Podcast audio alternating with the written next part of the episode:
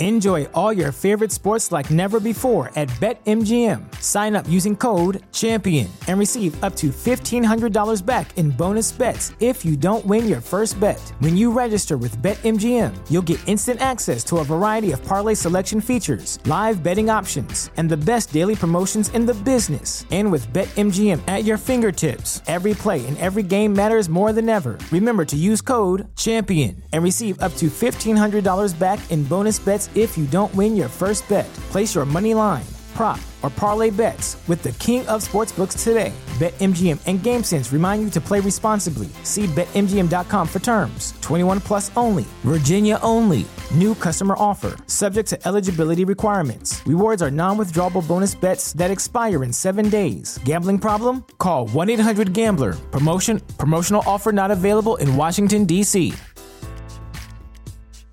As humans, we're naturally driven by the search for better. But when it comes to hiring, the best way to search for a candidate isn't to search at all. Don't search, match with Indeed. When I was looking to hire someone, it was so slow and overwhelming.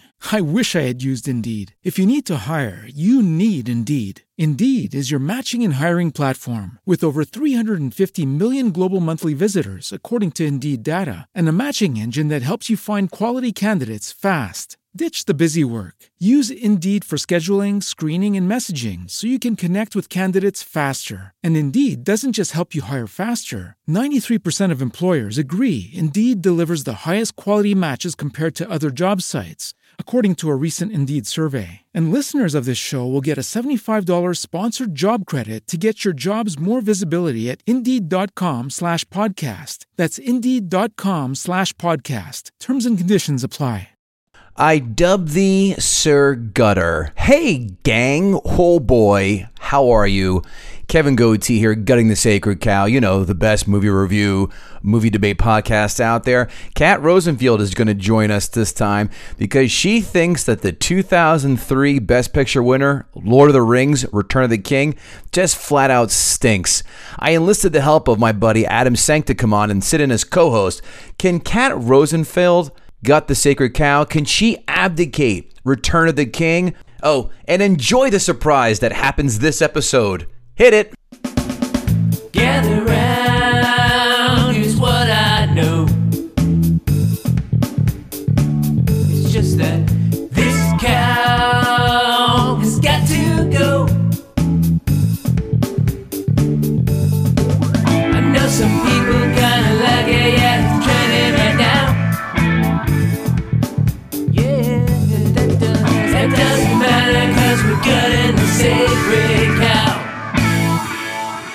Avoid the clap, Jimmy Dugan. Adam Sank, guest co host. How are you, pal? What's going on? I'm good. How are you doing, Kevin? It's good Great, to be back. sir. I'm glad to have you back. Can you name that film, Avoid the Clap, Jimmy Dugan? I can't name that film. Our guest is Kat Rosenfield. Kat, how are you? I'm great. Thanks so much for having me. You're so welcome. Kat, do you know what that quote is from? Where that quote is from. I believe that is from A League of Their Own, Kat, by Tom Hanks. circle gets the square. Yes, my dear, you are correct. Kevin Goatee, Adam Sank joining us. Welcome to the funniest movie review slash movie debate podcast out there, where we give the guests the platform who have unpopular opinions about our most popular movies. Well done, Kat. Today, Kat is going to anger a bunch of you nerds, which always makes me laugh. Kat has chosen the absolute mega classic Lord of the Rings Return of the King, the third one of the trilogy. Wowie Zowie, a 2003 release, the budget at the time, 98 million bucks. A box office haul at the time of 1.146 billion dollars. Turn that into 2023 money. A 151 million dollar budget, a box office haul of 1.766 billion dollars. That's a lot. Wow. This is uh, Avengers Endgame, Avatar, uh, and of course, Mighty Ducks 3 money we're talking right here, kids. IMDb, as we know, is a scale 1 through 10 with decimal points. Kat, what do you think Lord of the Rings Return of the King has scored? Ooh, let's see. That's sort of a normie audience, right? So, but normie movie buffs. I'm going to guess an 8.2. Adam Sank. I'm going to guess that nerds probably overran IMDb to vote, and it's probably higher than that, like 9.3. Nine flat. Wow. So Kat wins by Price is Right rules, but I'm closer. Fair. And that's true. Rotten Tomatoes, folks, as we know, is a scale 1 through 100. Adam, what did the critics give Lord of the Rings Return of the King? Well, I'm going to play it safe and say, uh, oh, oh, oh, I'm sorry. What is the scale on Rotten Tomatoes again? 1 through 100, sir. Yeah, I'm going to say 90. 90. Kat? Well, now I want to try to outdo myself. So I guess I'm going to say 94. One of you, well, if this is Price the Right rules, one of you just missed it and one of you wins. 93%. Price is Right rules. Kat missed it by 1%. Well done nonetheless. We're going to go back to Kat. Kat, what do you think the audience scored this film? Oh. Mm. Well, 89. I think some of the nerds were probably discontented and decided to take it out on Rotten Tomatoes. Adam Sank, your guess? Just for fun, I'll go even lower and say 85. 86. Ah, That is two showcases on the Price is Right. thank you. Someone just won a Toyota Yaris and a trip to an all-inclusive resort in Jamaica. I don't know I which one's you- worse. I used to drive a Toyota Yaris, and it was my favorite car that I've ever owned. Great little car. Really, I've never known anyone out- own that outside of the U- inside the United States. It's only a Caribbean island specialty. I thought. Loved it. It was a rental car before I, I owned it, but it never gave me any trouble. Well, that's a, co- the t- uh, a commercial for Toyota I'll never get paid for. Quotes, my friends, you bow to no one. I thought that was a cool quote. I dug that one. Kat, any quotes jump out at you? Ooh. I really like how uh, they they title the movie at the very end. Sam looks over Frodo's shoulder and says, "And Re- Lord of the Rings by Frodo Baggins." Right. And it said Return of the King underneath that too. That was cute. yeah, a little subtitle emerges as they look at it, like uh, Hollywood style. I like how they brought that kind of aspect back because if you recall, like especially '90s action films, they would always find a way to shoehorn the title in the dialogue. You know, like, well, you know, after I shot the president, that was an executive decision. Classic. Adam Sank, any quotes for this film? I don't have any for this film, but I'll tell you my favorite quote from The Fellowship of the Ring Oh, Which why is- is why is that you have a quote from Fellowship of the Ring, Adam Sank? because I misunderstood the assignment. Okay, I fucked up. I've never seen any of these goddamn movies, and when Kevin asked me to co-host, I just assumed wrongly that we were going to be talking about the first one, which I again had never seen. So I had a little viewing party at my house. I had some gay guys over, and we all watched Fellowship of the Ring. And I've never seen Return of the King. But my favorite line from Fellowship of the Ring is, "You will taste man flesh." You guys and your gaggle of gays must have jumped in the air and given the most awkward high five, but amazingly passionate tongue kiss, I bet. No, we just said been there, done that.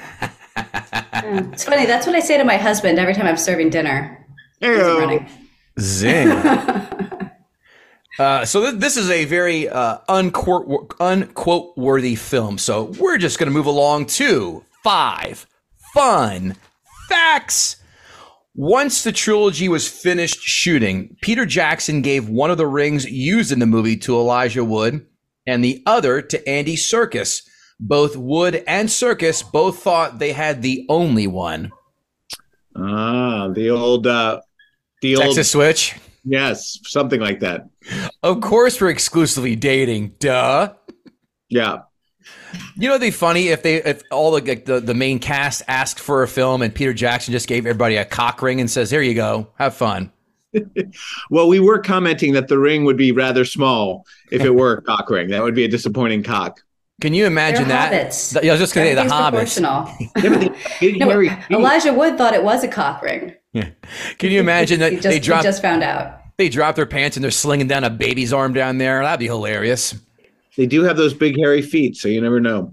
We'll get into that for sure. Number two, this record shares the record. Sorry, this trilogy shares the record for the most nominated film in Academy Award history. The Lord of the Rings films, all three, have, have received 30 nominations, surpassing the Godfather trilogy, 28, and sharing the record with the Star Wars franchise. The Return of the King has the highest, quote, perfect score at the Academy Awards, meaning they won every award they were nominated for. They won 11 awards out of 11 nominations. Wow. That is a shock. I, I mean, that is impressive as all hell. Yeah. Number three, Elijah Wood was hospitalized after the prop of Shelob's stinger, I guess it's a spider, actually caused a puncture wound. Well, I'm glad he's okay. Yeah. No infection or any venom. Can you imagine rolling into an ER in New Zealand and there's this big spider, you know, uh, stinger in your in your chest going, ah, damn it. Freak accident. They say, listen, it's they're they're more used to seeing guys coming in getting some kind of STD from a sheep in uh, in New Zealand. Can Yeah. sheep can sheep give STDs? I don't know. Let's find out. I have to imagine. Viggo Mortensen estimates that during the course of filming the entire trilogy, including all the takes, that he, quote, killed every stuntman on the production at least 50 times. And, Oh yeah. And, and killed Adam Sank in his dreams, and Adam was just uh, uh, adoring in love with that fellow, I mean, there's a few ways I'd like Viggo Mortensen to kill me for sure. especially in Eastern Promises, I assume. Delicious. We were actually talking about that at my viewing party. Why am I not surprised?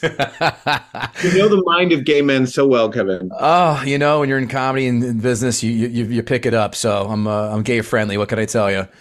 The amount of money that New Line Cinema reclaimed in tax breaks on the three Lord of the Rings movies was 10 times more than the annual budget of the New Zealand Film Commission, which funds local filmmaking.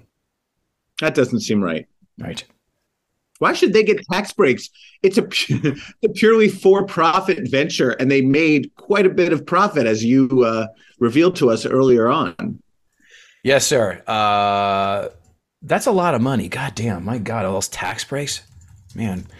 These facts weren't that fun. I'll be quite honest. They were. I was disappointed, and I and I culled through many a fact here, Kat and Adam, and this is the best of the worst. So your silence speaks volumes, but I understand why.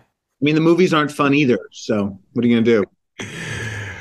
Okie dokie. Let's go right to the Or at the audience. And I can't wait to see them unsheath their swords in Ask a Gutter. At pedestrian, pedestrian at best, is it acceptable to turn the movie off after they're rescued by eagles? Or how many endings do you have to watch? Also, the books are better. So, is it okay to turn off after the eagles? Or how many endings do you have to watch, Kat? That question is for you. Can you alone? I feel like that's more a question than a comment, but I give this person permission to turn the movie off after the Eagles, which I think is its third ending of approximately 37. Right. Which is why I specified to everybody we don't watch the director's cut. We only watch the theatrical because I value my time like my guests. At So Wizard Podcast, hey Kat, why do you hate everything that's good and just triumphing over evil and big gross spiders? Because I love to see you cry. Zing. At Zyphos, what why do the roughly 37 endings to Return of the King when the scouring of the Shire was right there? That's, I guess, a book question. I did not read the books, so I assume that you have not as well. I certainly haven't. Yes. Too long ago to be able to answer that with any kind of authority. One of my favorite names on this thread, uh, uh, Hey, would you blow me? At LOL, you replied, Hey, Kat, what did you think of Amazon's Rings of Power? Ooh, um, not a fan. Not a fan because of what they did to Galadriel. It was like they kind of girl bossed her up, and that was no good. Didn't work. Okay, so you are a quasi fan, being you've watched the series. Hmm. Hmm. Okay, next one. They call this a movie at TCTAM Pod. In the pantheon of Lord of the Rings, I've only seen Return of the King and I saw it in the theaters. Is there a movie series that you have watched in the incorrect order? Oh, we almost made that happen for you, but no, you had to go watch the first one. Yeah, I- Adam. I tried watching in the correct order. That was the problem. Yeah. Hilarious. By the way, you Shelly Martinez this, and I'll explain. Shelly Martinez, a friend of the podcast, she uh, she said I want to do Dumb and Dumber. Well, Shelly actually uh, watched Dumb and Dumber two instead of Now Dumb and that- Dumber. I would never make that mistake. I Right. would always assume that it was the first installment of anything because it's always the best one. Right. Not always. Not always. There are. I, will I'll give you my list of films that are better later on. Next, at Brandon Oglesby. Hey, Kat, what's the most overrated part of Return of the King? And please don't say the entire film. That's too easy. Hmm. Uh, the battle at Helm's Deep. Is overrated. Wow. Okay.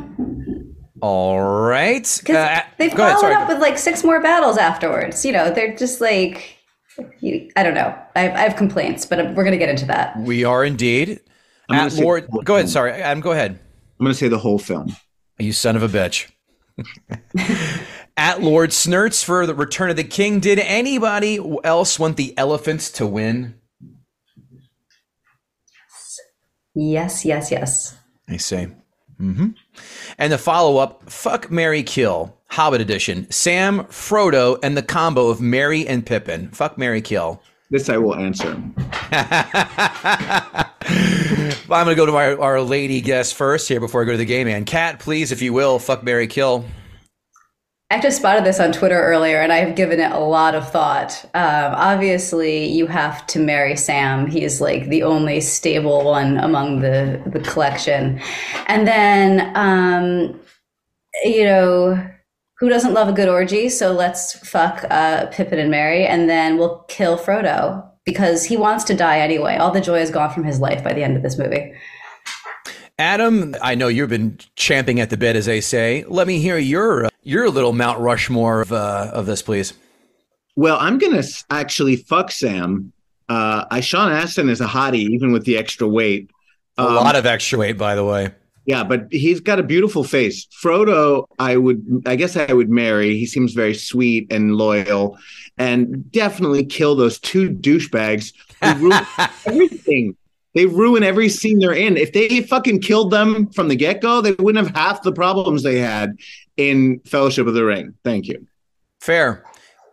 At Taco Shirt Krillin, Kat, if you had to recast Frodo and Sam today, what actors would you choose? Okay, so Frodo clearly has to be Timothy Chalamet, right? Oh, a hundred And percent. then- A hundred percent. I agree with you. Very good. And then once you've got Timothy Chalamet in there, why not just make Armie Hammer Sam? Just bring them back together. Well, the problem is Armie Hammer is now revealed to be a cannibal, and Right. it's not good box office. Yeah, That's he would. okay. to, to, to harken back to the first episode for you, Adam, I think he would have eaten Sean Bean's dead character if that, in fact, were Armie Hammer. I don't remember who that is, but yes. Uh, I was going to say the guy with the beard, but then again, they all have beards. But he was the guy. He was the guy who was in Goldeneye. He was 006, whatever. It, the, the- if you look up Sean Bean death on the internet, It was Ned Stark. yes, there you go too. He's been like the most killed actor in all of film history. Sean Bean, look it up. Uh, yes, sir. Okay, at Eric four nine five three. Never saw Lord of the Rings, so no questions. Except you had nothing better to do for three hours. Tell me about it. Really didn't. Sad. And this was your choice, mind you, as all of the movies are here. But that was, uh, I enjoyed this choice. At Bango two three three one. Oh wow, Return of the King is Mo. Well, we know it is Bango. If you're stating it, it is Mo. How early into the assault by the orcs would you take off, take the header off the ramparts rather than face down that army of demons? Personally, I'm calling it after 30 seconds. I assume that's I'm for trying to remember which battle that was. There are like a lot of battles in this film. Yeah, it's not like the Civil War where they all have a, st- a specific one that stands out. Like, oh yeah, the battle at Chattanooga. South at South Spinach. What does she think of the animated Return of the King from 1979? I don't think I've ever seen it. I didn't know it existed either. I just saw the cartoon Hobbit, which was mediocre at best, and that's uh, That was that's my it. jam when I was a kid. Was it really? Studio Ghibli version. Yeah, No yeah, because it was released at- from the same place as The Last Unicorn, which is an 80s classic that I was obsessed with. We should Never heard of that Oh, one. well, I'm, too I'm an 80s. I'm an 80s kid too. I never heard of that. It was uh, was it in the same genre time as Neverending Story? Uh, sort of, but it's animated. Um, it might be earlier than no, I think it's earlier than Neverending And Story. Actually, and and the Secret of NIMH, which we all got force fed in school. oh yeah, Remember that one? I blocked that out. Next. Story. Oh, I hated that film. I hate that film. Oh, at AJ Albright, uh, AJ Albright for 84 on Twitter. How can anyone truly rate Return of the King when the movie still hasn't ended? I saw that earlier and thought I wanted to steal that line. It's a good one. That's how I It's felt true. about It's a good point. Yeah. Not only has it not ended for you, it hasn't even begun. Well, this one has not. You're right. But uh, yeah, they're they're all too fucking long. I can't watch anything for three hours. At Brennan, uh, Baldy Brennan, Brennan, stop blogging. Kat, you're awesome, but for the love of God, how could you not love the Battle of Gondor? I don't know what to say. It's just uh it's just not my thing. Noted. And I'm just realizing that I think I I think I said the wrong battle earlier. I think I said Helm's Deep when I meant Gondor. So that's my bad. You know, I rewatched this too, and I couldn't tell you any battle and, and what title of any battle. It's like not again. It doesn't stand That's out. That's the like, problem. They all blur together. Right. Okay. As we're going to get into it right now. So, everybody, no one listens to the end of podcast. So, let's give our shout outs and what we're up to first right now. Kat Rosenfeld, what are you working on? Where can we find you? Uh, you can find me on Twitter and Instagram at Kat Rosenfield, just my name. And uh, I have a new book coming out. I don't know uh, how long your lag time is between recording and airing, but my new book, uh, You Must Remember This, is a new gothic mystery novel, and it comes out tomorrow, January 10th. It's a Tuesday. Whoa, I and you can find apologize. it wherever you buy books. Congratulations. You didn't know that? That is cool. Adam Sank, what are you up to besides watching the wrong movies when I ask you to watch the right ones? Yes, for the first time in 20 years, I have nothing to promote. What? I have no shows. My podcast has ended. Why? Um, no Why, longer the- on Twitter. why are you not ending? Why'd you end the podcast? Did I did, did I crash the internet with my episode?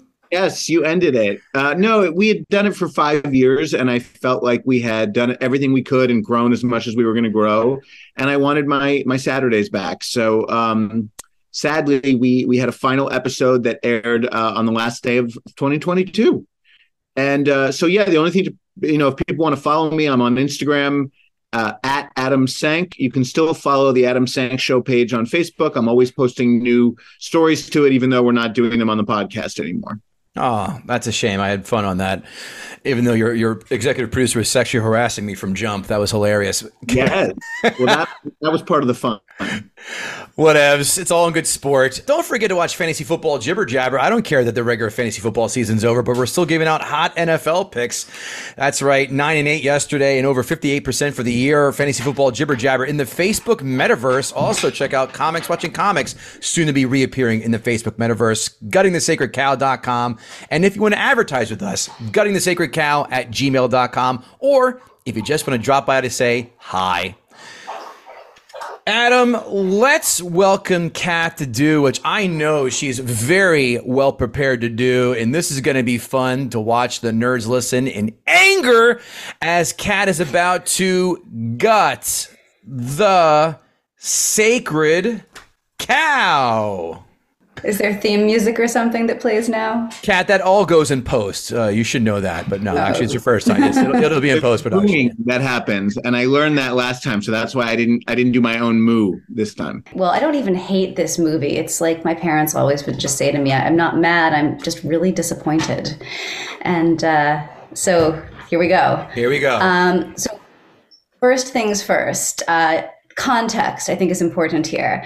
By the time you get to Return of the King, you have already watched the Lord of the Rings movies for like 84 years. You have given a lot of your life to these movies. Um, you are entitled to satisfaction. You have invested, okay, it's time, it's prom night. The movies owe you this. They have to deliver. So Return of the King has to make good on, you know, all of the promises of the previous two films. And that's one of the reasons why it's so disappointing. So, uh, opening scene is the first thing. I actually rewatched this movie today, and this actually this jumped out at me in a way that it hadn't before. So, for those who are maybe not in the know, the opening scene is like this origin story for Gollum, and you find out how this creature, who used to be a lot like a hobbit, um, became this sort of bug-eyed, toothless, shivering, hairless weirdo who just wants to like make sweet, sweet love to a piece of jewelry. And um, so, I was really, I was really stoked because I was like, I can't wait to find out how this transformation occurred. And one of the things that I was really wondering was like, okay, well, how did he get to look so weird? But also, when did he start talking like that? Because Gollum has a very unique voice. And all the time he's like, stupid fat hobbits. So anyway, um, that's his deal. And it's really, really weird. So I'm very excited watching this movie. I'm like, when is he going to start talking this way? And then it turns out that he always sounded like that. And they never address it. Yeah, Very true. Like that is a weird affect. And uh, what kind of accent is that? Like Louisiana? I don't even know. No, just kidding. It's a it's a weird affect, and you're right. None of the other hobbits talk like that. This is this is very curious at best. There you go, May- Kat. Maybe you should put that voice on with your husband tonight for a little foreplay, uh, Randy talk. How about that? As if I don't do that every single Saturday night. How how, it. how rude of me to not assume as much. Okay. That uh, just that, that just missed it, Adam. Kat is the best comedy audience ever. She just stares straight ahead. Yeah. It's like a foreign. It's like a, don't know what foreign it's like a it's like a bunch of foreigners at a at a hostel show. They're just nodding because they only understand like sex, dick, fart, pussy. See, now I'm laughing. That was hilarious. you said those words? Yeah. Um, all right. So, okay, next complaint. This is a nerdy one, and I'm not the first to point it out, but Saruman, who has been the main villain for two films straight, is just gone now as you get to this film. They never explain it. You're supposed to understand that he's just up in his tower, which is partially collapsed, um, being guarded by the big slow tree that moves and talks. And um, if you want to know what happened to him, and this is where the investment of time comes in, turns out you were supposed to spring to watch the extended cut, which runs for an additional 75 hours of your life that you can't get back. Oof. Yeah, I don't understand people who do that. Like they made a whole to do like the extended dance remix of Lord of the Rings Return of the Kings. Like, no, I got it all in one fell swoop. Thank you. I don't think another three and a half hours of shenanigans is going to help clarify the story even more. Thank you. Okay, uh, this movie does one of my least favorite things, my least favorite tropes. There is this scene at the tower where Pippin finds the evil orb underneath the water that ultimately becomes like a big deal a little bit later on in the film. And Gandalf is like, give me that. Uh, but he never explains what it is. And all of this could have been avoided if he just explained at the time, like as he picked it up out of the water, oh, Pippin, hey, FYI, every time you touch this, it's like literally touching Sauron's eyeball and then he can see you.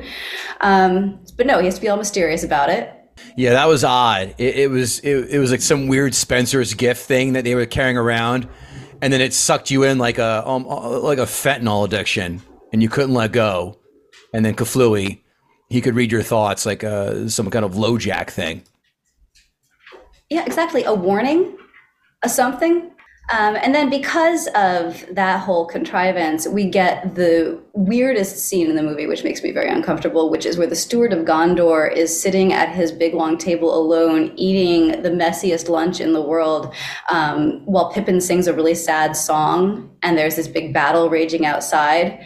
Um, and the, to me, I know a lot of people die in this scene, and it, you know it should be upsetting for that reason. But it's actually just that this man eats a tomato in a way that gives me nightmares. You son of a bitch! Sorry That's in my notes. barking. It's in my notes right here, and I will address that as well. I want to know It's more a about. cherry tomato. Put the whole thing in your mouth. What is wrong with you?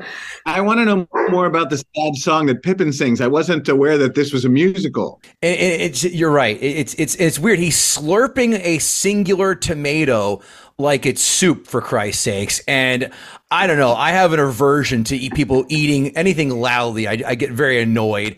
But the slurping and the chewing, just that is that. If I was in Guantanamo, I'm pretty good at a lot of things. All I have to do is just have someone chew with their mouth open and and, and all that. And I am going to tell you where are the secrets are all buried and hidden, and the codes to the to the nuclear football. For sure. We talked a little bit earlier about the battle scenes. Uh, they have had so many battles at this point that I think they almost stopped caring about making them exciting. Now they're just kind of looking for gimmicks. So in the big battle that takes place at Gondor or Minas Tirith, the, where the white tree is and the steward is in there, you know, slurping the tomato, um, there's this whole contrivance where uh, the dwarf, whose name is eluding me, and the hot elf, whose name is also eluding me, Legolas, there we go, um, they're in a competition to like kill the most things you know it's it's supposed to be people but then he kills an elephant and then there's this whole punchline where he comes skateboarding down the dead elephant's trunk and uh like he's Tony, like he's Tony Hawk with a fucking bow and arrow, ready to do a 720 McTwist. exactly you're supposed to think that this is i guess the most badass thing you've ever seen and then gimli the dwarf is like well that still only counts as one and then they literally pause so everyone can be like ha ha ha ha um, so there's there's that That's fucked up. Why are they killing elephants?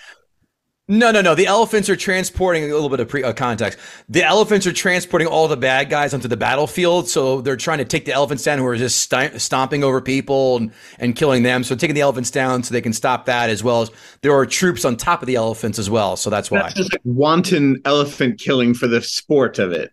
Right. At least they weren't harboring their tusk for ivory purposes.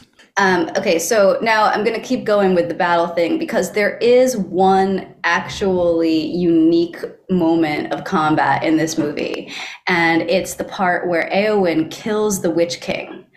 And this is very exciting because it's basically kind of the only badass, like boss bitch moment of girl power in not just this movie, but kind of the entire three film trilogy. And I want to be clear, I'm not a person who thinks that every movie has to like have strong female characters or like, I'm not, I'm not going to get upset that it doesn't pass the Bechdel test or whatever. Um, that. but realistically, this story is a sausage fest, and that's fine. Um, you have like you have two women in it, or three if you count Galadriel, but she's not really in this. So then it's just Arwen who spends the entire movie kind of like gasping open mouthed at the camera and looking sad, and then you have Eowyn who actually um, has the you know this this exciting battle moment. Um, and it really behooves the filmmakers in a movie where they have so little going on for women to do this moment justice. And instead, they just kind of whiz it down their leg. They did not bring it. Um, so, among my complaints about this moment, which I don't know if I should like explain kind of more context for what happens. Um, it's a big it's a big moment for the for the books and for like the kind of mythology. There's this creature, the Witch King, that can't. Uh, there's the, the prophecy surrounding him is no man can kill him. He can't be killed by any man. That's supposed to be understood to mean that like no no person can kill him. But then in this battle you've got one woman who whips off her helmet and she says i am no man. And then she stabs him and he dies. So it's a great loophole right? Right. and it's it's very exciting feminist moment. All right. Um But can I just say, arwen uh, I'm glad you brought this up, Kat, because I was bothered by not just uh, the failure of the Bechdel test, but like really like just no women anywhere.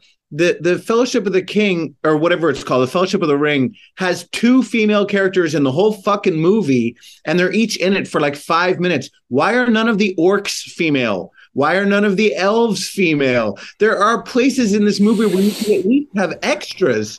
I mean, it's like they didn't want to give any jobs to women. And to me, a, a part of the why I don't like this genre of movies is because I don't want to, unless it's porn, I don't want to just watch men. I want I want female characters, whether they're good people or bad people. Oh, whether they're I, all right, I'm going to step in. Adam, for Christ's sakes, they were fucking medieval times. They were all men going into battle. Where are you going to see a lot of women fantasy. characters? Right. You're gonna. It's medieval times. What you're looking for verisimilitude. You're talking about magic and dragons and a ring that has power and speaks. I mean, this is what you're gonna hang your uh, your, your your your realism on. That there can't be any women.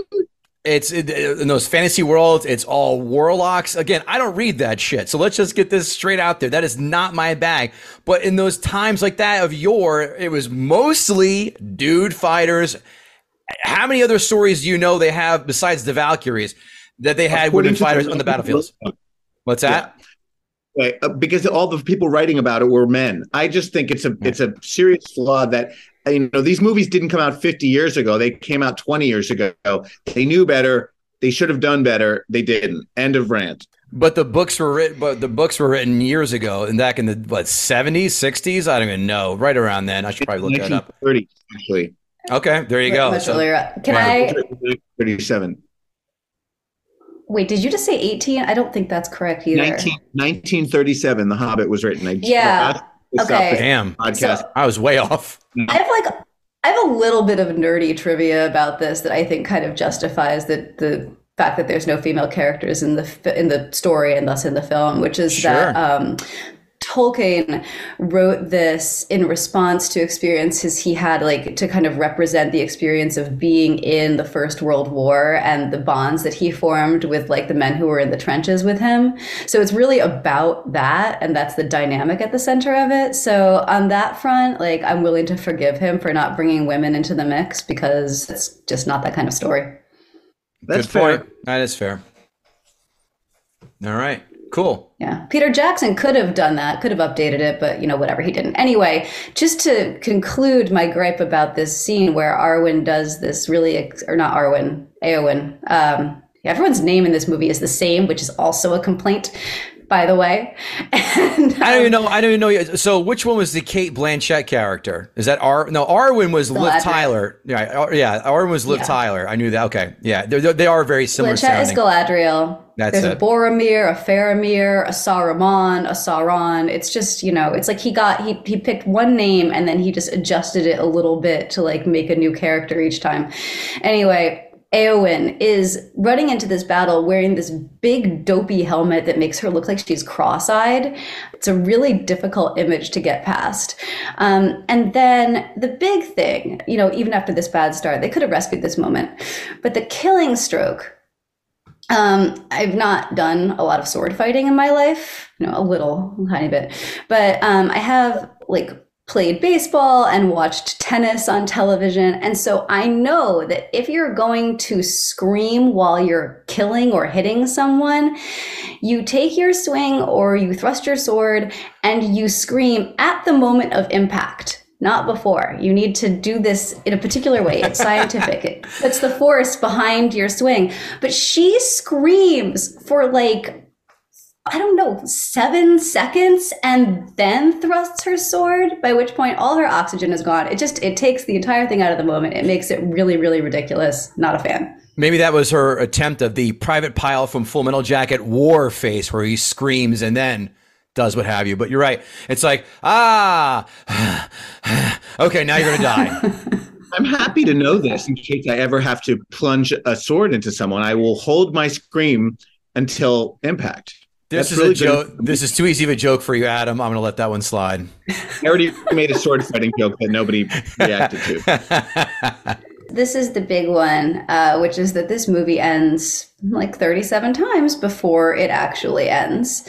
Um, the very first thing that happens is they they succeed in throwing the ring into Mount Doom. Uh, you know, Gollum falls in too by Gollum, and then the tower topples, and everyone is kind of shouting "Frodo!" They're very excited, um, and then it seems like Frodo and Sam are going to die on this rock, and they have a moment together on the rock where uh, I think it's Frodo says, "I'm so I'm glad to be with you here at the end of all things," and it's like, yeah, the end of all things, except this movie, it's going to keep going. Um, email the Eagles come and get them; they're rescued. Okay, so that's ending number one. Then Frodo wakes up in bed in, I guess, Rivendell, which is the elf village, and the entire cast comes in to find him awake and starts jumping on his bed. Um, which uh, you know a couple of objections ob- uh, of objections to this. One is that I think they're really going to rupture a kidney or something. Like he's just been through a lot. Maybe don't leap on top of his body. But the other thing is this movie is always struggling to not tip over from like very manly, masculine, hetero, wartime platonic bonding into straight up homoeroticism because of like different things in context between the time it was written and the time these movies were being made. And one of the ways they do this is by really leaning into the kind of boyish naivete of the hobbits. They're like, they're like middle-aged men but they also are in many ways kind of like children and usually that works. Um, but it does not work in this case this scene where everyone is jumping on the bed and giggling in a like a high-pitched squealy way. I would have actually been less uncomfortable if they just all got naked and had an actual orgy. Oh, and now I'm gonna watch the movie. Yeah, yeah. I was gonna say this is the, here comes the 2-0 pitch to Sank. There it goes, deep left field. It is high. It is far. It is gone. Yeah, I uh, I'm gonna address that as well. So, Kat, you are uh, that is an astute observation. Thank you. Thank you very much. Um, and also, the movie is still not over. Okay. This is No. you know, ending number, I don't know, five. Um, then you have the crowning of Aragorn, and Arwen shows up, and it's like he's surprised to see her as though they haven't been planning this huge event for months. You know, they've they've reassembled everything that was broken there and, and gotten all these people together to crown the king, and he didn't know she was coming. Like, that seems a little hard to believe, but whatever. Um, and then that does have that good line though my friends you bow to no one that's you know that's that hits you right there in the feels That was a great one. It really did. You go, oh shit! Like he didn't forget where he came from. His friends, you know, they all contributed, and that's right. We're all equals here. That was kind of cool. I, I completely agree. Dug that line. yeah um of course it's still not over and now um you've got the scenes of like everyone back in the shire and frodo is finishing his book and he's like he's showing it to sam and sam's like the lord of the rings by frodo baggins um which you know love a good kind of punch over to the title, make sure everyone knows what movie they're watching. Um, but I'm really curious because I am a huge nerd and I remember the first time someone actually said Lord of the Rings or Lord of the Ring was back in Fellowship. So suddenly we, we have something that's a little bit relevant Right. to talk about. And it was Gandalf on top of this tower, and it's just him and Saruman.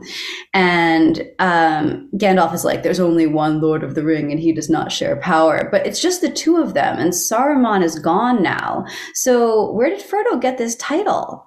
Like, did did Gandalf like sit him down later, and he's just like keeps telling this story, and he's like, and then I said. There's Or- only one Lord. It was so badass. Or maybe it was like his own Howard Stern moment. We go, well, no, I'm the king of all media. Well, who gave that name? I did just now. I feel like it, it it would have been known throughout the land, just as everyone seems to know everything about everyone. I feel like the expression would have traveled. Yeah. Did the town crier share One that the, you uh, on, on a scroll with the "Hear ye, hear ye, hear ye"? The official Lord of the Rings is now Frodo Baggins. Exactly. Well, that that moth flew by, I guess, or the eagles, or somebody, somebody flying came by at that critical moment. So maybe they told absolutely everybody. um, okay, so the next the next ending is this pub scene, which I think is actually the best in the movie, and I kind of wish that it had ended here um, because it really brings home the whole point about what it's like for veterans of war to come home and try to reacclimate to civilian life, but it doesn't. Um, then there's this whole to do about them going they're gonna they're gonna sail bilbo off to the undying lands and as they're riding over to the boat bilbo asks frodo to see the ring as though he does not know about this entire ordeal that the that the kid has been through for him on his behalf over the course of like i don't know 13 months of his life or something like that Right. Yeah. It's like the asking a recovering alcoholic, "Hey, you got a bottle of uh, you got a bottle of rum around here? I can, you know, anything around laying around here I can get my hands on." Like, dude, really? You're you're gonna do that again? We, we did this whole dance. Remember the part where I walked 85 miles with hairy bare feet across magma? no.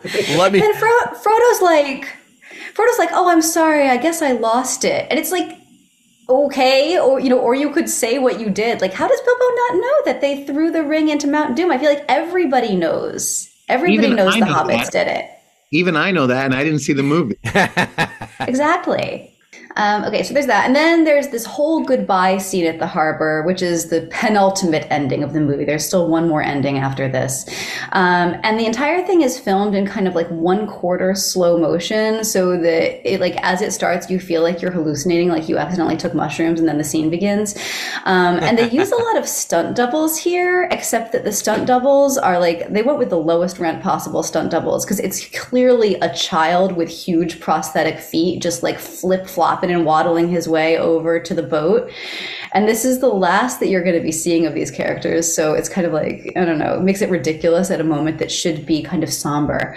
Um, and then there is this whole like even more super slow motion goodbye scene that mainly serves as a showcase for all of the actors to show that they can cry on command and, and really do it well, except for Elijah Wood, who doesn't cry. Um, I don't know if that's because he can't or because Frodo has no emotions left inside him anymore. But this is the last that you see of the main characters. And uh, I don't know. I think that's a little bit of a ridiculous goodbye. I think it all makes them look a little bit pathetic. Wow. That should be the dagger in the coffin, I assume. Kat, give me a scale one to 10, your thoughts on this film. Oh, rate it. Oh, with each rewatch, and I've rewatched it so many times, I like it less. So I think I might be down to like a five. What was your initial uh, score at the first watch?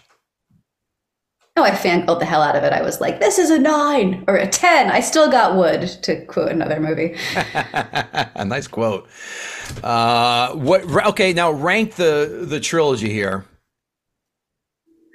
Ooh, okay. Uh, I think in order, it's probably Fellowship, and then Two Towers, and then Return of the King. And maybe the other, maybe the last two are interchangeable. Maybe Return of the King is better than Two Towers. What do you think? I'll let you know in a minute. Enjoy all your favorite sports like never before at BetMGM. Sign up using code CHAMPION and receive up to $1,500 back in bonus bets if you don't win your first bet. When you register with BetMGM, you'll get instant access to a variety of parlay selection features, live betting options, and the best daily promotions in the business. And with BetMGM at your fingertips, every play and every game matters more than ever. Remember to use code CHAMPION and receive up to $1,500 back in bonus bets if you don't win your first bet. Place your money line, prop, or parlay bets with the king of sportsbooks today. BetMGM and GameSense remind you to play responsibly. See BetMGM.com for terms. 21 plus only, Virginia only. New customer offer, subject to eligibility requirements. Rewards are non withdrawable bonus bets that expire in seven days. Gambling problem? Call 1 800 Gambler. Promotion, promotional offer not available in Washington, D.C. As humans, we're naturally driven by the search for better. But when it comes to hiring, the best way to search for a candidate isn't to search at all. Don't search, match with Indeed. When I was looking to hire someone, it was so slow and overwhelming. I wish I had used Indeed. If you need to hire, you need Indeed. Indeed is your matching and hiring platform with over 350 million global monthly visitors, according to Indeed data, and a matching engine that helps you find quality candidates fast. Ditch the busy work. Use Indeed for scheduling, screening, and messaging so you can connect with candidates faster. And Indeed doesn't just help you hire faster. 93% of employers agree Indeed delivers the highest quality matches compared to other job sites, according to a recent Indeed survey. And listeners of this show will get a $75 sponsored job credit to get your jobs more visibility at Indeed.com slash podcast. That's Indeed.com slash podcast. Terms and conditions apply. When I give my notes. Adam Sank, let's kick it over to you. Uh, anything jump out at you from Return? From sorry, from Fellowship of the Ring that uh, you wanted to share here before we? I mean, Any- quite any- honestly, I feel like if I had watched the other two, or the aren't there like eight of them? No, there are this. So yes and no. This is the original, the trilogy, the Return, the Lord of the Rings trilogy. Then they came out with the Hobbit, which came out, which is actually the prequel to this. Three films. I don't know, five years after the Fat Cat. Correct me if I'm wrong, but it sounds about right. So there are six, but this is they did it. They, they, you know what this is? This is like Star Wars and the prequels. They in, in that exact order. So yes, I feel I feel like the, my problem with this genre of film, um, with with all apologies to you lovers of fantasy, uh, it's the same thing over and over and over again. Every scene is just another battle, and it sounds like um, Return of the King is very much the same. It's battle after battle after battle, and they always face unbelievably terrible odds, and there's no way they can overcome, and then they overcome, and then they move on to the next battle. It's so tedious for me. I, I, I really had to like slap myself across the face to keep paying attention um, because I thought that I was going to be talking about that movie. Uh, also, I will say about Fellowship, there's this very strange 20 minute interval about 10 minutes after the movie begins where they're in the Shire and it's like this ridiculous farce. There's all this silliness. People have crazy wigs and there's beer drinking and dancing and it, it's like a totally different movie the tone is so weird and so not like the rest of the movie that it, it, it's like watching the princess bride and then suddenly you're watching uh, you know the thing it's completely bizarre uh, and I hate when movies do that. I don't like when there's a dramatic shift in tone. Uh, it went from being like a children's movie to like a horror movie. So um, that's my critique of that film and in general of the genre itself and why I'm not a fan of the, of these kinds of movies. I can say the same thing about Star Wars. I don't like Star Wars and that whole trilogy, uh, and that's why. Oh, for Christ's sake! Although I did enjoy the first Star Wars a hell of a lot more than I enjoyed the first Lord of the Rings. Okay, well that's fair. The end. Adam, uh, one to ten, your thoughts on Fellowship of the Ring? Might as well, might as well milk this cow for what it's worth. Also a five. Five. Okay. These notes brought to you by guttingthesacredcow.com, where you can find some sweet merch, hats, bags, mugs, cell phone holders. Yeah, I know. Uh, cock rings that say Frodo was here. Heyo. Guttingthesacredcow.com for all that. Notes. Smeagol looks like he'd fit right in on a Megan's Law poster or selling meth at a McDonald's in Dayton, Ohio. He's done both. Not surprisingly. Sme- Isn't Smeagol the puppeteer who does Triumph the Insult comic dog? Smigel is Robert Smigel, but you're close. I'll give you a circle gets a square, Adam. Smeagol chokes that guy out in 15 seconds for the ring. It takes more than 15 seconds to choke a man out because Adam's been doing that in gay club bathrooms for over 30 years. Adam can attest to that. Hello. Sam and Frodo must must have copious amounts of sex together in this journey because I think that kind of love is forbidden in the Shire. Sure. The amount of exposed, uh, thank you. The amount of exposed feet in the first four minutes of this film uh, must think that Quentin Tarantino had a part in directing this film and would also send former co host Kevin Israel into inconsolable rage. He's anti feet. Yeah. Not a feet fan, nor am I, but he's more.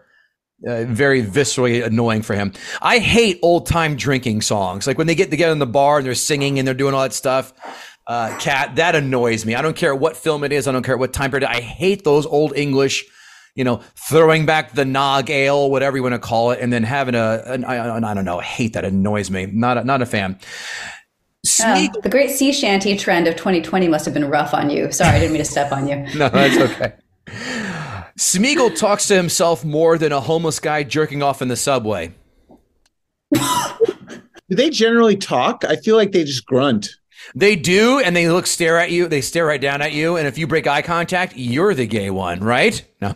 the ring and the eye of Sauron must be metaphors for crack cocaine because everyone in this movie is doing everything in their powers to steal these things.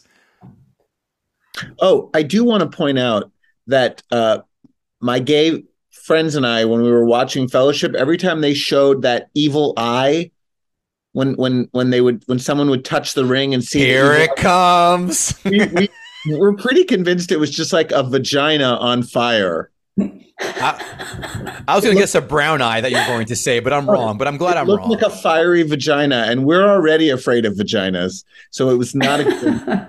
I thought if you look up fiery, uh, fiery vaginas, you see a picture of Hope Solo. Remember that? Remember that shot? Google that. You'll be a changed man, maybe. Probably not. that is. She was a soccer player who had who put her nudies on the uh, got her shit got exposed on the internet, and her vagina looks like a melted grilled cheese from 1964. Oh no! I hope she put them there voluntarily, and it wasn't like a revenge porn. I don't know uh, what have you. Liv Tyler, quite the classic beauty. What happened to her? I had a thing for her back late 90s, early 2000s. Now, It's- now, dude looks like a lady. Oh, waka, waka, waka. Eh, Hey, it's hard to hate Hugo Weaving in anything I've seen. Hugo Weaving is a goddamn treasure uh, from across the pond, and I enjoy him and, again, everything I see. The orcs, they speak better English than people from Mississippi. Let's throw that out there. Truth. Did you notice when Gandalf was galloping through the castle Kat at top speed? Nary a worry about trampling a pauper or a whelp. He's just running through that castle breakneck speed around these corners, not even not even like checking out his blind spot. Ugh. Very reckless.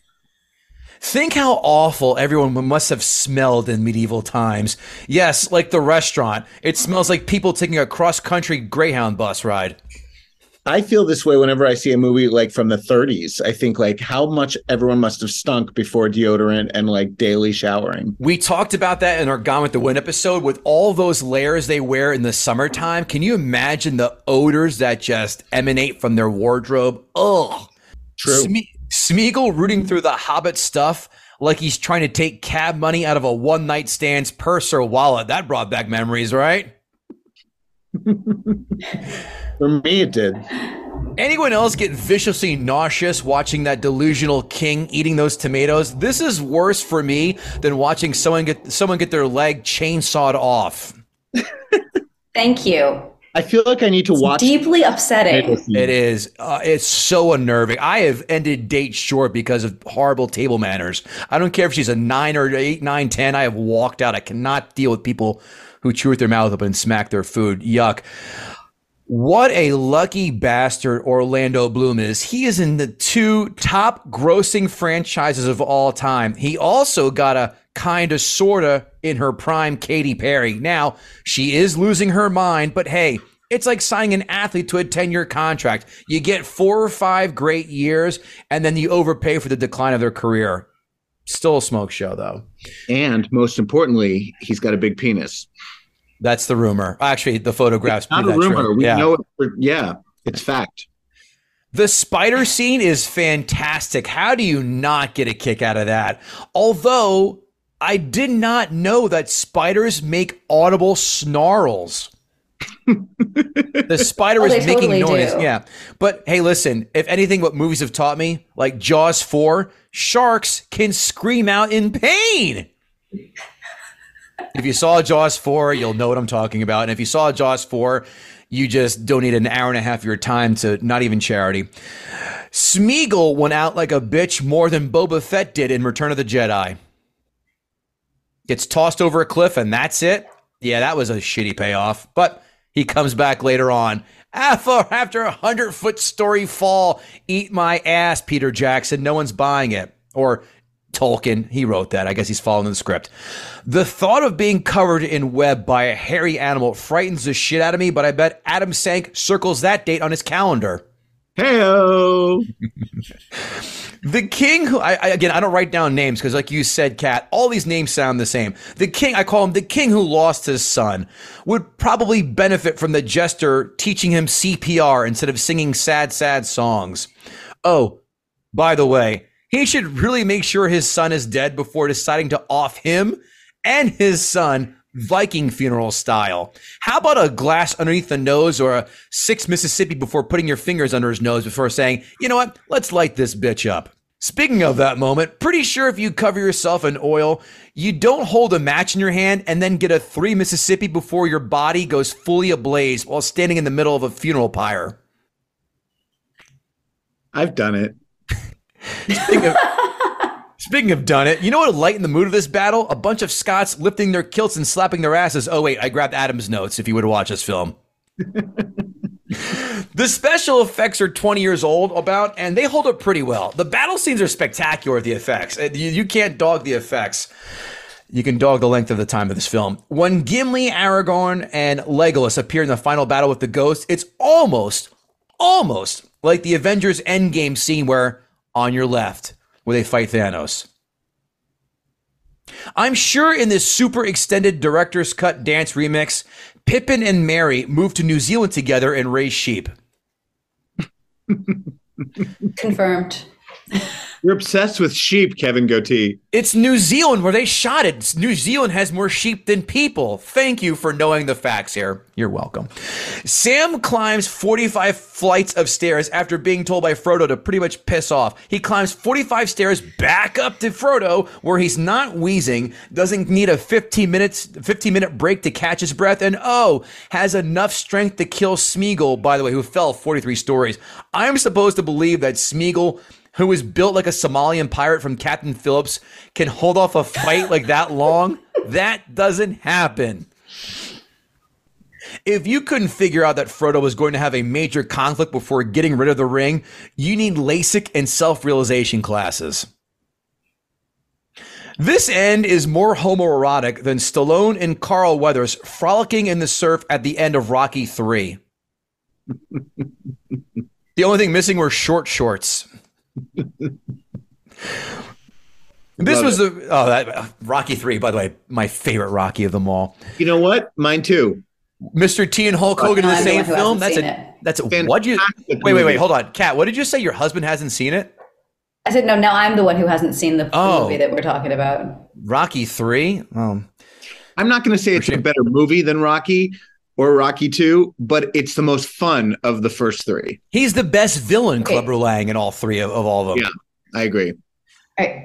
Just to be clear, my husband has definitely seen Rocky 3. I don't want rumors to start here on this podcast.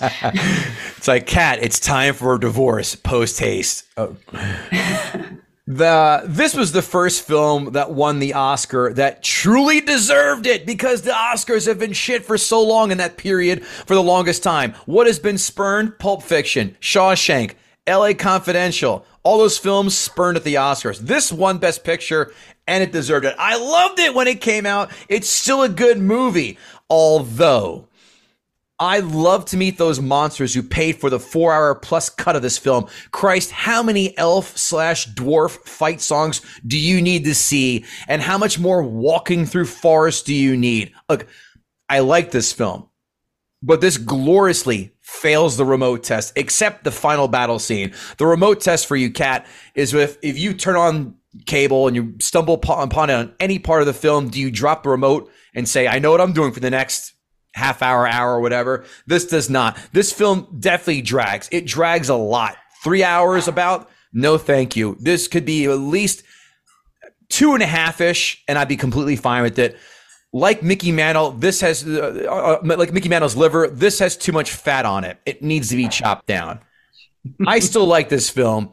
It's a seven out of 10 for me. It is the best of the trilogy. It goes three, one, and then two. The Two Towers was nothing but walking. If I wanted to see that much walking, I'd watch live footage of the New York Marathon, which bores the piss out of me. So, that being said, let's go to critics' five star reviews. Peter Jackson's place in cinematic history is cemented with The Return of the King, and now Star Wars seems like a film made a long time ago in a galaxy far, far away. First of all, reviewer, eat shit. Star Wars blows away this franchise, and it ain't even close. The Return of the King is really the heart of the cinematic masterpiece.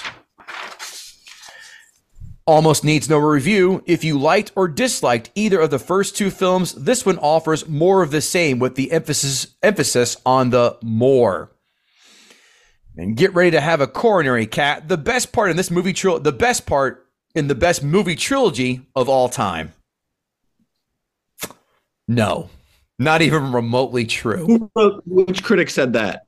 I didn't cut and paste their names because, you know, I'm not going to give them the spotlight that they seek or deserve. Fuck them.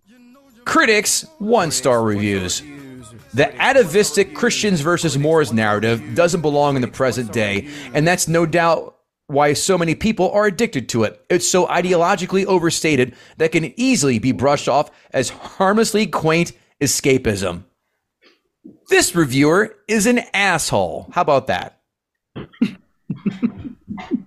President, who says it's Christian versus Moors battle? I did. Did you guys get that that narrative? I sure didn't. I'd have to uh, refresh my my Moorish history before Right. I. My Maybe Moorish it's in the extended cut. yeah, my my Moorish history goes back to Robin Hood, and I learned that Morgan Freeman was a Moor, and that's what I knew about that. Next, I know they were in Spain. When they when we talk about also Africa too, I believe. When we talk about Jackson's directorial style, what exactly are we talking about? The ability to judge a production this size is a feat, but what else does he bring to it? All right. Almost nothing in the ultimate J.R.R. Tolkien episode rings true, least of all of its empty spectacle of digital effects. The sum is Two Towers and more of Babel. Ha! Puns! Cute. That seems to be the uh, the go to for anyone with an English lit degree with when it comes to the humor department. Adam Sank. Overlong. That definitely was not from the New York Times. no. Overlong takes itself way too seriously, and a case of much ado about nothing. Mhm. Amazon five star reviews. Perfection. I said it. Actually, no, you wrote it. Hey, simply put, the greatest movie ever made for the greatest story ever told, and that means better than the usual classics, such as the Homer, parentheses, not Homer Simpson for the illiterate, Tolstoy, Shakespeare, Dickens, Goethe, and other long dead authors. Much better than The Matrix, better than Star Wars, better than Titanic or Superman, or sorry, than Spider Man, The Godfather, Citizen Kane, Metropolis, Finding Nemo, or Gone with the Wind, or any other movie I have ever seen, which includes virtually of all of the AFI top 100 films list. Eat our collective asses. Better than Gremlins. Better than E.T. better than Leonard Part 6, better than Howard the Duck, better than Police Academy 5 Assignment Miami Beach. this film is not better than The Matrix or The Godfather or Spider Man. Let's, well, but what Spider Man we're talking about. That movie was written just to make people mad online. It 100% was. Troll. Total troll. Next one. It's interesting how much this movie has with the Big Bang Theory, the way the four friends sat around a lunch table, and Samwise as an actor in the last season, and of course, the episode where they fought over the prop ring. And this movie certainly has a great selection of melancholic songs. Anyone who invokes the Big Bang Theory in a movie review is branded a simpleton in my book, and you are cast out of any serious discussion. Go hump your blossom pillow, pal. Or gal. I spent the equivalent of a full day's waking hour in front of my big TV this past winter with with just the two sets of the four Harry Potter films and the three Lord of the Rings movies. I am not a couch potato. Well, at least it was time well spent. Finally, some movies that really make the grade. I've been hard pressed to find a good five star movie that I haven't seen. Signed, the star of the newest season of my 500 pound life because no one is able to sit still that long. Even me when I watch 11 hours of football on a Sunday. The title of the show is My 600 Pound Life. Oh. But you're very kind to to lop off that 100 pounds. Hey, it. maybe they went to they went to doctor now and got that gastric bypass and they're almost they're almost on their way to their goal. Same show. It's it. Yes. I Dr. just now, pulled that out of my ass. Dr. Now is the star of My 600 Pound Life. That's oh, I love you, Adam. Thanks for having Love that back. so much. That's all he says to them. Amazon one star reviews. I personally do not see how many any of the supposed fans can rave over this fiasco. Destroyed the books and what and ruined what I consider to be one of the best fantasy tales of all time. Most, not all, but most of the actors stank. Elijah Wood was Elijah Wood was terrible. Did the actors, for that matter, the director, even read the series at some point? Look, I don't want to rant completely over the butchery over the proper tale. Yet there was no real story here. All the depth and nobility of the characters was horrid. I can truly understand the necessity of cutting aspects out for time, but the director really blew it with what he chose to keep and invent. Internet troll. I'm gonna go with obsessive fanboy. Right? Someone, go ahead, Oh. Adam. To say those are not good actors or that they didn't do a good job. I, I- I mean, I didn't see that that this installment, but I can't imagine that those actors didn't act well. They're Right. good at what they do. This wasn't Tommy Wiseau from The Room in here going, Oh, hey, Tom, where's the ring? Deep cut. Thank you. You're killing me. oh, hi, Mark. It was okay. The dude from Rudy was okay, but if he had the ring, we wouldn't need three movies to mel- melt the ring in a volcano. Would have been more interesting if Captain Jack Sparrow made an appearance. I guess the girl from the Aerosmith videos was cool. Better if she was naked, bit. I guess it was okay because it was PG. Dumbledore sucked. Mary and Pippin? I should have rented Mary Poppins. Next time, I'll rent The Hobbit to waste time. I love this movie. What a, This sound- char- what a charming insect. This sounds more like an SNL character audition than it does actual reviewer. Yeah. That's a school shooter in the making. Where were you in Uvalde last April? This DVD. Thank you. This DVD I bought is Canadian. I can be very, very particular about my movies, and the contrast between the English and the French is distracting and annoying as hell. With this, I will have to buy The Return of the King for an unwanted third time since the other version I bought was Canadian as well.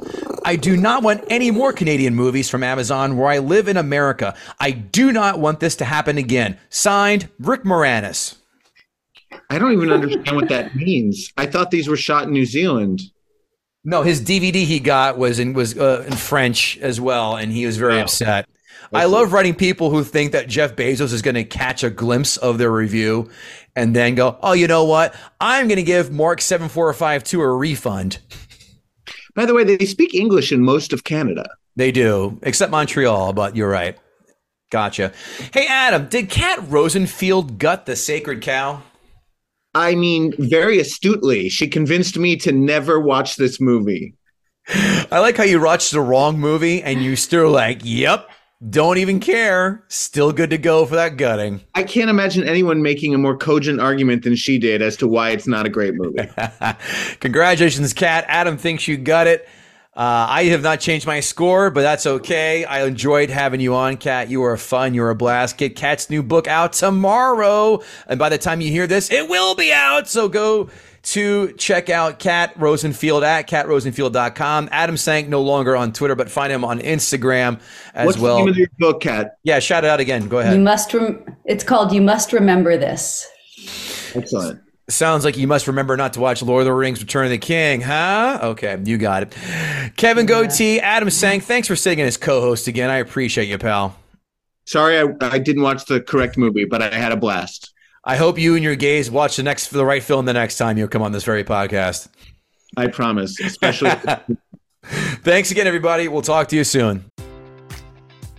Enjoy all your favorite sports like never before at BetMGM. Sign up using code CHAMPION and receive up to $1,500 back in bonus bets if you don't win your first bet. When you register with BetMGM, you'll get instant access to a variety of parlay selection features, live betting options, and the best daily promotions in the business. And with BetMGM at your fingertips, every play and every game matters more than ever. Remember to use code CHAMPION and receive up to $1,500 back in bonus bets if you don't win your first bet. Place your money line, prop, or parlay bets with the king of sportsbooks today. BetMGM and GameSense remind you to play responsibly. See BetMGM.com for terms. 21 plus only. Virginia only. New customer offer. Subject to eligibility requirements. Rewards are non withdrawable bonus bets that expire in seven days. Gambling problem? Call 1 800 Gambler. Promotion, promotional offer not available in Washington, D.C.